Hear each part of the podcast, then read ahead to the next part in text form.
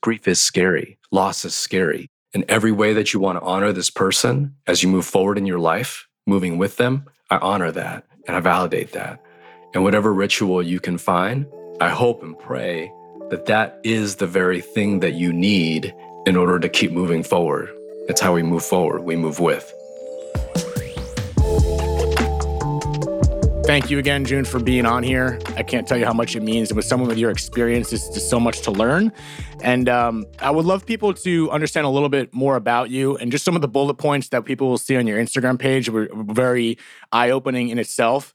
Um, I mean, to lead with you're you said you're an ex-atheist and now you're a follower of Christ, all the way to your Korean descent and being a hospital chaplain. How would you describe people to yourself to get a better understanding of who you are?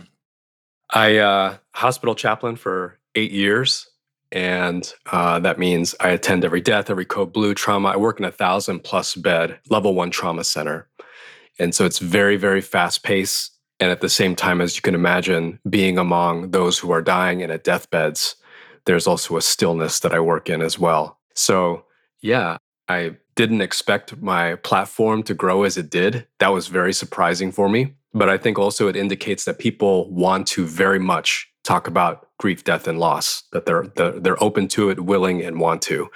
And maybe don't have all the spaces that they can. So they find spaces online to be able to discuss that. Ex atheist, I grew up atheist just because uh, my family was very mixed religiously. And at some point, I think, found faith, uh, the God that I understand, of my own understanding, as they say and uh, you know very much following in the way of Christ. Um, and at the same time, as an interfaith chaplain, open to everyone, will serve everyone. If a room does not want to see me, I will, of course, immediately politely take my leave. And so I will see anyone of any background, any religion, any orientation, wherever they come from. Uh, I'm here for them to serve where they're at. I love that. And so, you know, one of the headlines that you know you promote uh, on the front page of your Instagram in regards to an article, you several articles, it specified, and this is eye opening, that you've counseled thousands of dying patients and that thousands is such an incredible number. So I, I, I want to tap into your experiences being around grief and loss and counseling so many families after losing someone. But back into you being in, you know, prior being an atheist, why were you an atheist and how come you're not anymore?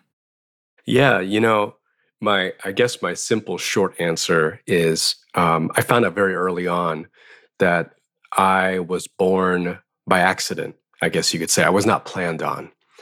And so, at least in my limited understanding, I thought that I was some kind of cosmic interruption, like me being in the timeline, I shouldn't have been here, that kind of thing, you know?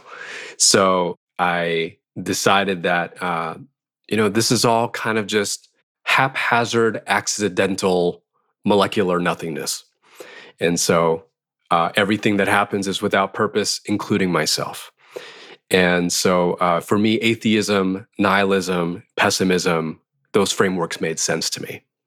Um, and I think it wasn't until I want to say much later in life, probably my early 20s, I found this church and it was more of a social gathering for me. And it was among other Asian Americans. So I was excited to find people that looked like me. And at the same time, this place had just this supernatural love to them. And I really want to say that it was the love of this church that got me to kind of extrapolate backwards to kind of think there's got to be a source to all of this.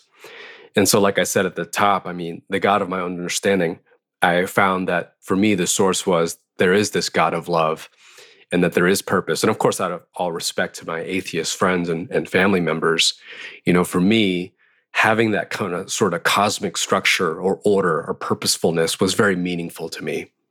And uh, you know, what's sad to say, David, is that I think if I had found or visited a church now, I'm not sure I would have found the same kind of love, especially with sort of the way that um, we're seeing the American church, at least, or the Western church, the direction a lot of it's going.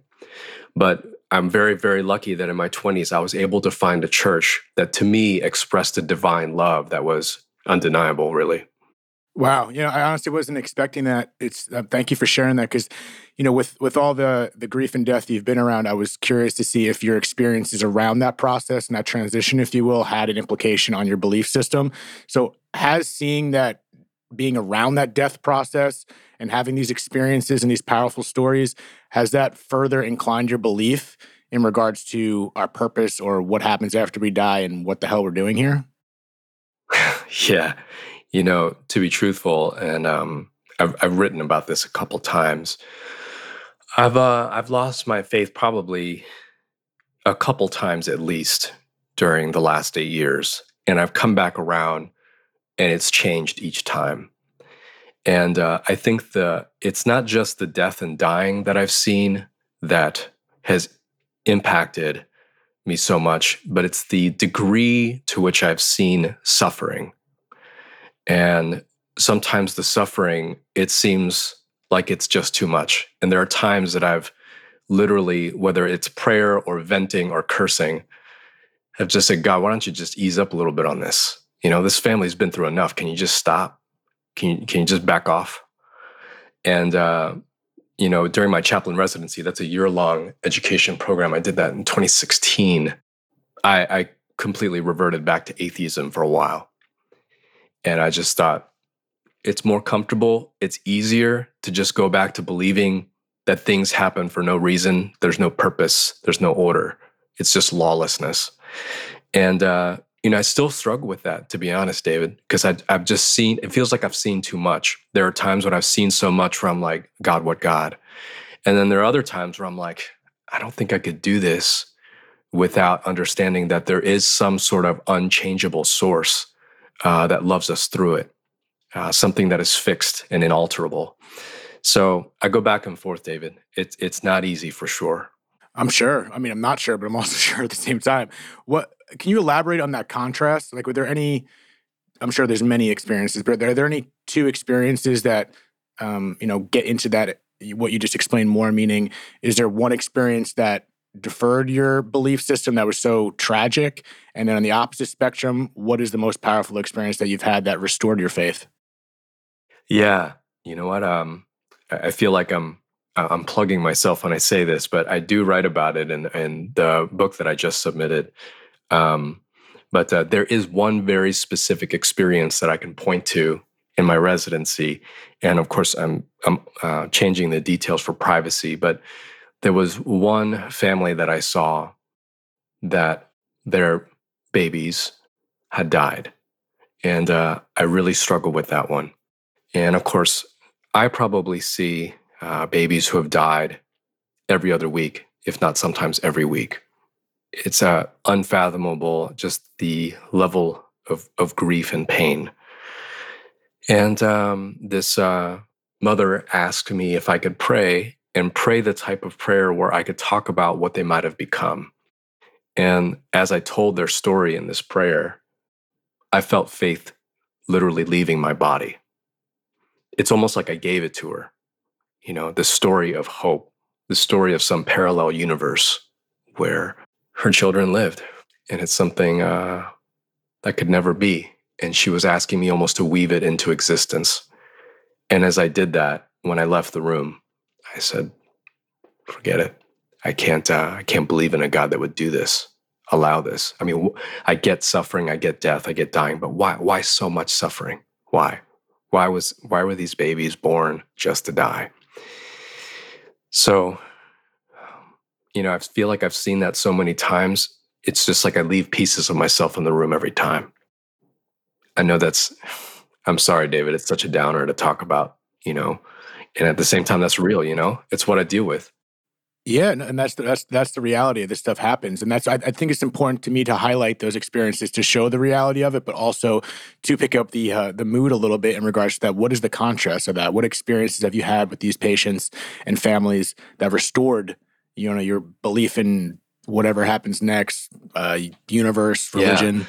Yeah. yeah, yeah. You know, to answer the second half of that question, my uh, supervisor, shout out to Jenny, amazing, incredible person she would say this in a way that was not like glossing over or bow tying or anything like that, but she would say sometimes in a in a patient's room or a case that we would have, she would say, not always, but sometimes you can find the resurrection. And what she meant by that is, do you see an act of love, an act of kindness, do you see one thing that the patient or their family can hold on to? And it's not that this trial or tragedy or trauma had to happen in order for this person to find something positive, but in the wreckage, once in a while, a shaft of light does appear. Not to teach a lesson, but it's just out of that wreckage, there still can be good that is found. Sometimes a shoot grows in the middle of rubble. So there are times, gosh, I see the way that when when loss sort of just rips the heart out of families in these rooms, you know, because I accompany doctors when sometimes we have to deliver news, you know, they didn't make it through the surgery. We're sorry to tell you that your loved one, dot, dot, dot. I see sometimes a way that uh, children, young children, in their sheer like purity or innocence or something, if there's something just so uh, abundant and bountiful in them. I think because the world hasn't quite taken everything from them yet, if that makes sense, as dark as that sounds. The way that they can comfort their parents or each other in loss, the way that I've seen love cover grief is enough for me to say, this love is supernatural and divine. That's the kind of love that I see that makes me believe. And uh, it's not that it's cured or resolved.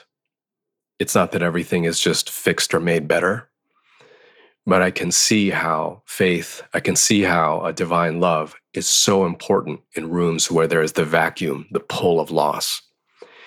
And so I, I've seen that and just the way that people can be present for each other and love one another through that. For me, just enough, I think, to lead me to believe something, something greater than ourselves.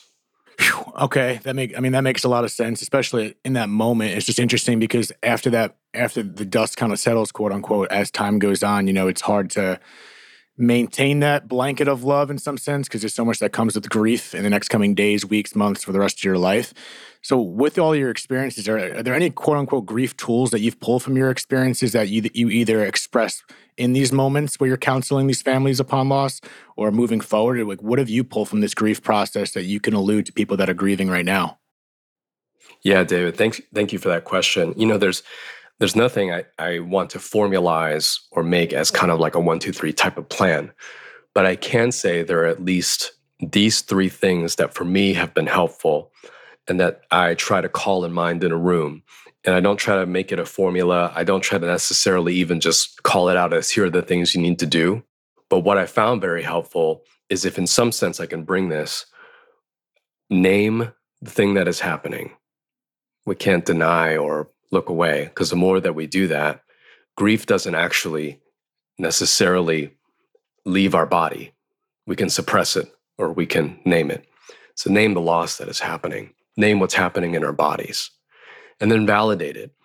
You know, when I've seen expressions of grief, I think some people would be surprised how the body can express itself because I've seen the wailing, I've seen chairs being thrown, I've seen people punching walls.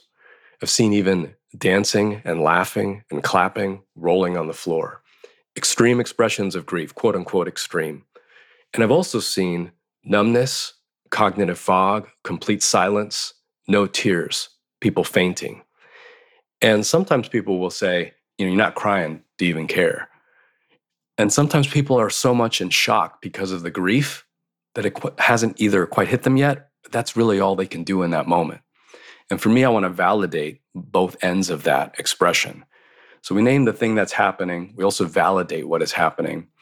And then maybe further down the line, and sometimes this happens in the room too. Uh, I can't find a better word for this, but we ritualize. In other words, how do we honor the memory of the person that just died or the loss that has just occurred? And so sometimes that means Let's do fingerprints. Let's take a lock of hair. We print out on the EKG the last of the, the patient's heart rate. And nurses do an amazing job of this. They put it inside a bottle with a cork and there's a label. In some way, ritualize and honor the memory of those who have gone before us. Because I think there is something in our culture, and I'm sure you've talked about this a lot, David, where we don't want to talk about death. We want to don't want to talk about dying. let's turn the page, let's let go, we need to move forward. But I very much think, and to quote Megan Devine from her book, um, It's Okay to Be Not Okay, she says that we don't move on, we move with. We don't move on, we move with. I very much think that in westernized cultures, moving on is something that has become very popular and even indoctrinated. We bury bodies six feet under. We jettison and sever all belongings in garage sales. We say that we need to go ahead and start the exercise program and get on the diet and start dating again and start to live life again. But in every other culture throughout the world now and throughout history, honoring the dead and honoring the memory of our ancestors and those before us is a vital and even life giving practice and ritual. Because the person who is gone, they were once so a part of our lives that once they're gone, uh, it leaves a person shaped hole in our hearts. It's like tearing fixture fixtures away at every point that they intersected important in our lives. So to ask someone just to move on from that, that one person in existence who gave meaning to our lives, that's a big and probably impossible ask. So, for the rest of my life, the friends that I've lost, the patients that I've lost, the family that I've lost, I still want to carry their memory. I still want to carry all the ways in which they made me laugh and influenced me, taught me lessons, the way that they've imprinted upon me. That's not something I'm going to let go. That's something that I'm going to allow to make me bigger, to expand me, People think that grief is shrinkage or somehow holds you down or holds you back. But I really think grief, eventually, in its expression of ritualizing, is a way to make our hearts bigger, our lives bigger, our minds and our stories bigger. It's a way of carrying with so that I'm more full, not leaking, but larger. And so, what I can tell anyone who's listening, watching, is that if people have told you you got to let go, move on, turn the page, I get why we say that because grief is scary, loss is scary. It seems easier to let go. But suppressing grief, burying grief, it stays. It's not something that can just easily be removed from the body. So, how do we honor what our body is telling us? And how do we honor the people that are gone? And I'm here to tell you that every expression that you have of grief, I validate that in every way that you want to honor this person as you move forward in your life, moving with them, I honor that and I validate that.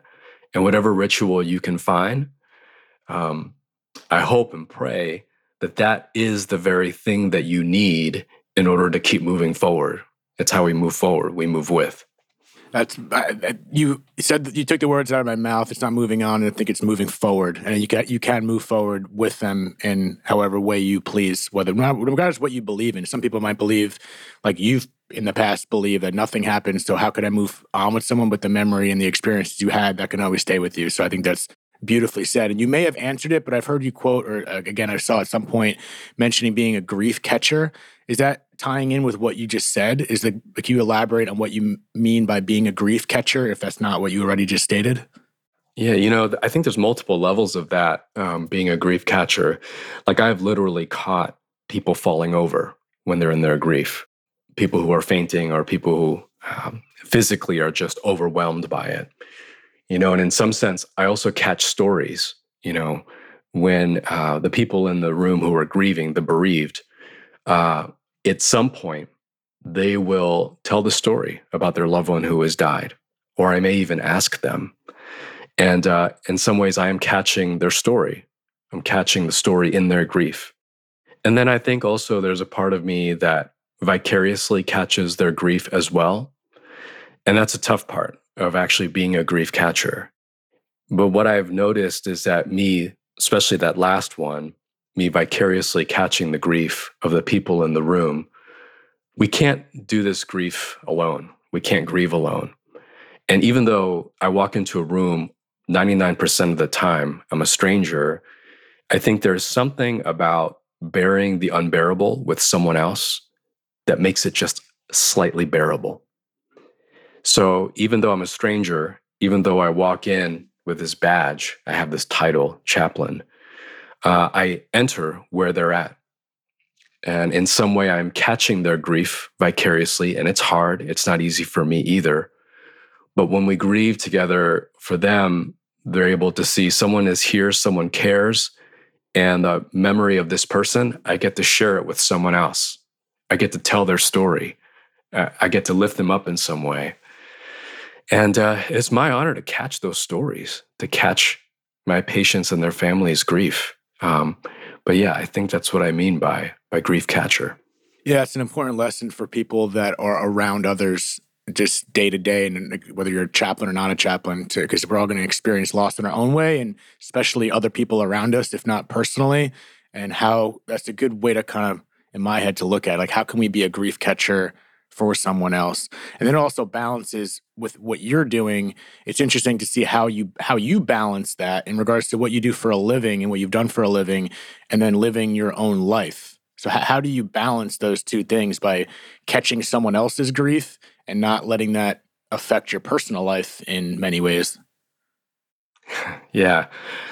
I wish i could say that i, I found the secret for work life balance you know, sometimes people ask me like, uh, "What do you do for self care?" Um, I have the professional answer, you know, which is like, "Oh, I exercise and I make sure that I eat right, and you know, I take breaks and boundaries and things like that." And those are all good things; those are necessary things.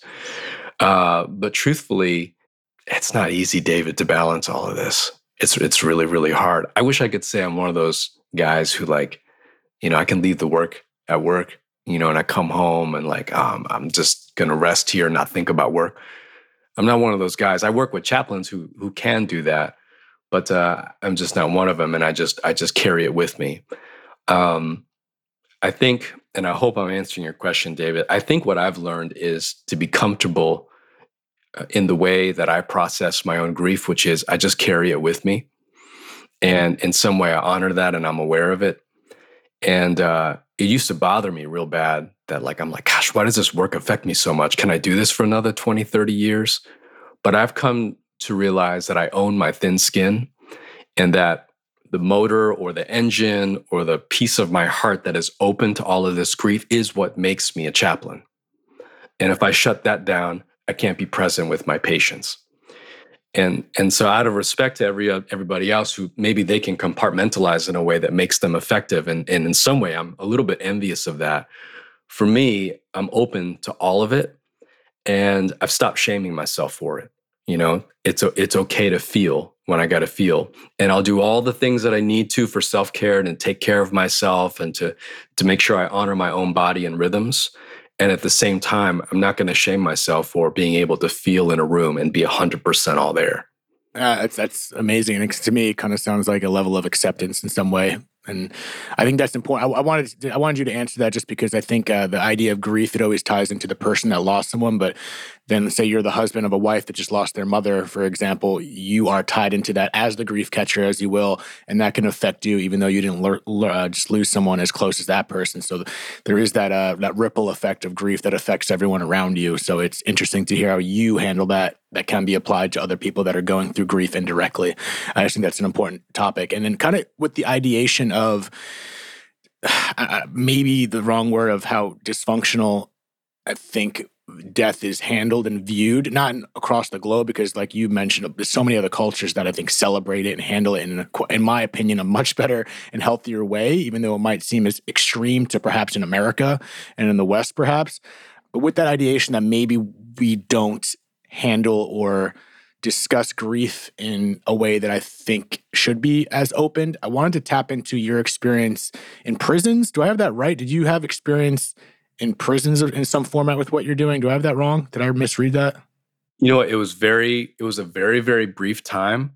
And uh, it was something that I was interested in pursuing. Uh, but yes, yes, you're right. There was a short time that I was uh, doing, I guess, what you could call like prison ministry. Yeah, okay. yeah. I, certainly, it's not a long experience, but uh, something that was very meaningful some years ago. Yeah, yeah. The, the reason I bring that up is because I'm curious the duality of the mindset of people in prison with their death perspective and the outside world. But with your short time there, have you noticed any differences whether death is more accepted in prison, and if it is or isn't, why or why not? Yeah, that's a great question, David. You know, we also get a lot of um, I guess you could say, uh, prisoners or convicts in the hospital as well. In fact, if something happens in the prison that they're at and it's an emergency, uh, they will be brought to the hospital that I'm at, and I, have I've visited quite a few of them in the last eight years. Um, you know, to answer that question, I guess I should pull back a little bit and say I, I don't know if death is more or less accepted by someone in that situation. Maybe the assumption would be that it that yes, it, it's more accepted. Just like uh, you know, there there are military chaplains you would think maybe soldiers are more accepted uh, uh, of death because they've seen more loss. I think what I've seen is everybody's response to death is just as varied as all the ways that we need differently. You know, we grieve differently as we need differently. But what, I think what I've noticed in my experience uh, in that ministry from long ago, and also with all the patients who I've visited who they have like a one on one sitter, like an officer or deputy is there, they're handcuffed to the bed. What I've noticed is that they want the same dignity as any other patient and to be able to express the same fears and grief. And sometimes my speculation is that people may think that they can take more or that they're worth less because of what they've done, because of where they're coming from. And what I found is that they want the same honor and dignity worthiness, value. They want to be heard just as anyone else, if not even more, because they're not heard as much. And so um, when I visited, sometimes I'll see a patient's like, uh, I guess like their basic chart before I enter into a room. Sometimes I'll see like what they've done, like if it's a prisoner or someone coming from a prison or uh, ex-convict or something, I may see what they've done or get their history, or they may be written as like non-compliant or something like that or aggressive. But when I enter, you know, I just, if they have cancer or if they're, they've been injured or I just see like anybody else, you know, somebody who is in need, somebody who's hurt, somebody who's brought to the point where they got to be in a hospital. And they, they, I try to honor them the same way that I would any other patient. And in some ways, I think there's a deep sadness when I visit them because I know that once they're healed and patched up and they recover and if they're able to be discharged, you know, they're probably going to go back, you know, to the same place that they were just from. And so, what can I do in that small space of time that I'm given to honor and dignify this person? So, David, I'm not sure if I'm completely 100% answering your question, but I would say our needs are varied, our responses to death are all different. And at the same time, we all want to be treated with the same dignity and humanity as the next person. I love that. No, you, you your answer is your answer. So this, to me, you answered it. so I appreciate that. Um, the one question I did want to like kind of tap into again, what I already just asked. Do you think our relationship, and it's a very general us, as I said, globally, it's different, our relationship to death, but why do you think people have trouble discussing death, and why is it important that we do develop a relationship to death, whether you've lost someone or not? Yeah, you know, um, when someone in a room says something like, you know, "Everything happens for a reason. It's God's will. It'll be all right. It'll be okay. Be strong. Don't cry." You know that kind of thing. It used to really make me angry, like just really frustrate and irritate me because I'm like, "You're not helping at all." And then further down the line, as I started to develop more empathy and compassion for everybody in the room, when I hear a statement like that, what I hear is, I'm scared and afraid of what is happening. So I just got to fill this scared silence with a platitude or a cliche in a way, not just to soothe the person who is hurting, but to soothe myself. And there is something in all of us, I think, naturally so, that is scared of, afraid of mortality. Um, because it's coming for us all. Mm-hmm. You know, it's a stranger creeping through the window and it's getting closer inch by inch, second by second. And, uh, you know, you may have discussed this on your show already, David. There's there's something called TMT, which is terror management theory. And terror management is the idea that we come up with all kinds of coping mechanisms and philosophies in order to escape the fear of death. You know, the ancient Greeks would say, uh, you live for glory. Um, you know, all major religions have some kind of afterlife or some kind of way of coping with death uh, that has to do with uh, the spiritual realm, um, eternity, and things like that. And I guess you could say by this theory that everything that we do, whether brushing our teeth, being productive, making our bed, trying to make money, getting married, having kids, all the things that people need and want, you could say that's all a way of managing our terror, the fear of death. How can I, in evolutionary terms, perpetuate myself and lengthen my life? And how can I, in personal and psychological, moral, and spiritual terms, live a meaningful life when I know this is just the one that I've got? But um, I say all that to say, I don't think I can say to you, David, as much as I've seen and been through, that I'm comfortable with death. You know, I I, I don't think I can say that. Oh, I I've managed to now have this close, intimate relationship with death, and it doesn't bother me. In fact, the work that I'm in, because I'm in a level one trauma center, I've seen probably hundreds of ways that people can die, and it's very alarming, and it causes death anxiety. I, I just have this almost fear and panic sometimes. Sometimes I'll be talking to someone, and David, this is very macabre and and you know morbid, but I may imagine them dead. I just may right in front of me. I'll imagine them in the hospital bed just because I see it so much, you know. And uh, what that does for me is, on one hand, I have death anxiety, but on the other hand, I constantly have this pervasive thought: this could be the last time that I talk to this person. Either they'll go or I'll go. I don't know when the next time is that I'm going to talk to them. This could be it. And that sort of finality, that last time, last time, leads me, whether I want to or not, to be completely present in the moment, to be with that other person. And so I think there is something naturally scary and fearful about death that is completely understandable. So when people make those platitudes, those statements, whatever people wait, that have a way of coping, I try not to judge them too much for that. And I just think, I know that you're scared, so I'll name it. And on the other hand, there's something about as we approach and face and talk about death and our mortality, that it deepens and expands our living. And it's something that we need to confront in ourselves at whatever tempo, whatever pace that we need. And it's hard. It's hard. I mean, I'm faced with it all the time. And at the same time, it has deepened, dare I say, maybe my appreciation uh, for living. And as cheesy and as cliche as that sounds, the end result is that I know that this second could be the last one. You know, there could be right now, David, an arteriovenous malformation forming in my brain right here. You know, I could have an aneurysm any second, and that would be it. You know, we just don't know. I've seen all kinds of ways that people go. Uh, but what that leads me to is I'm going to be right here, right now. And uh, if thinking about death, talking about death, staring death in the face leads me to that presentness and withness, then uh, I'm here for it. And, and, and I encourage anyone listening or watching, let's talk about it. Let's talk about it because it will bring you to a, a, depth that you didn't know was possible. Whew. Damn. Okay. Hope that's in your book. Christ, that's uh, that was that was real, and, and it's it's interesting because my initial thought was someone that's been around death so many times would relieve that anxiety. But then again, you've seen so the various ways people die. It's it's it's I know I always think is the fear that people have with death. What's going to happen after? Is it the transition, or is it really just the inherent thought of how I'm going to die and the thought of suffering, which I feel like is you know clearly a very justifiable fear, and the idea of suffering before death is terrifying.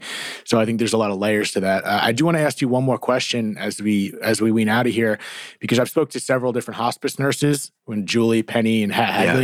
And um, they they always bring up visioning. Have you had any any quote unquote experiences like that, being by the bed that allude to a near death experience or visioning at the end of life, or have you not witnessed that?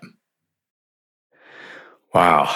Yeah. You know, there's some stuff that's not explainable, I guess, by like, you know, science or natural, you know, I, I, yeah, I've heard of things like, and uh, you know, correct me if I'm not um, answering the the visioning part of it. Like sometimes patients, as they near the end, if they're still able to, you know, awake and alert and able to communicate, they may say things like, "I hear laughing in the next room," you know, or "I hear my grandmother calling me home."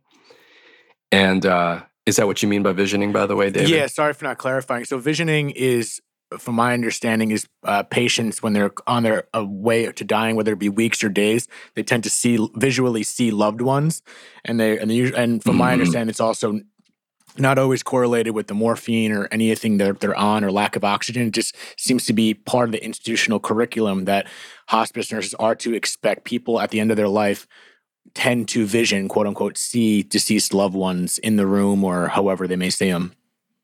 Yeah, you know, so my atheist roots always keep me skeptical, you know, and maybe there are empirical, like physiological reasons that happens. Who knows? You know, they've done those experiments where it's like, attach a person to an electrode, they send a certain signal, and then people feel like there's ghosts in the room or something, you know?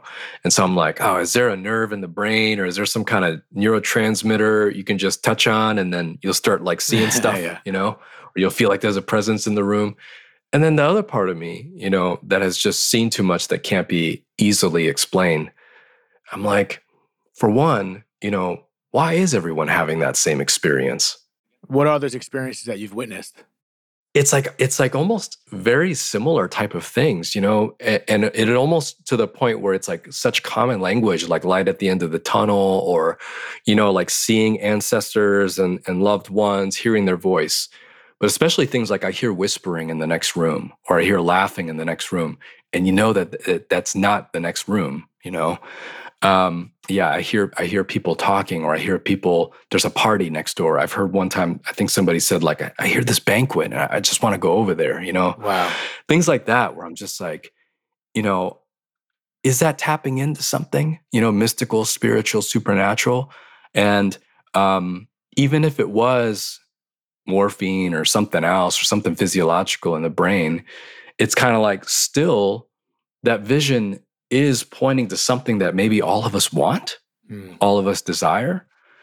And so, yeah, there, there's something I, I've definitely seen my share of that and have heard my share of that.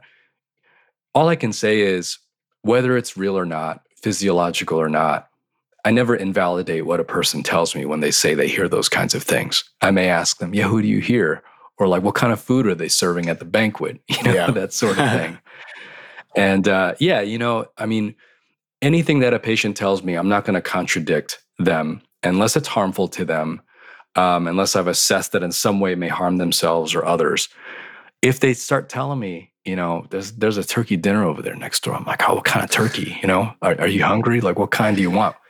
We'll talk about that. You know, if they're hearing their grandma, I'm like, you know, well, tell me about your grandma. What was she like? You know, or what is she like? You know, or like, what's the first thing that you want to do when you see your grandma? You know. Mm-hmm things like that. Who else will you be reunited with? We validate that. And so I've seen that sort of visioning. And for me, I'm always going to validate that person's vision. Yeah, that's real. And at the end of the day, when I think about it, it's uh, if it is real, that's incredible. And if it's not real, I think it's still incredible that our brains could even do that. You know what I mean? So uh, sometimes real or not, if it feels real, it's real enough. And who's to say what reality is at this point? So because I have friggin' no idea.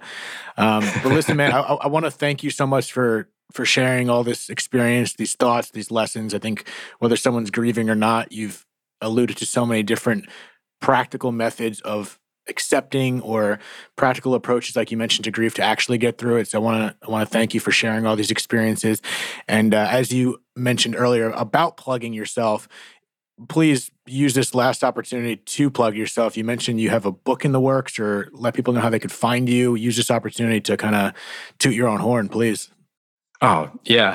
Thanks, David. I uh, Of course. I do have a book coming out in May of 2024.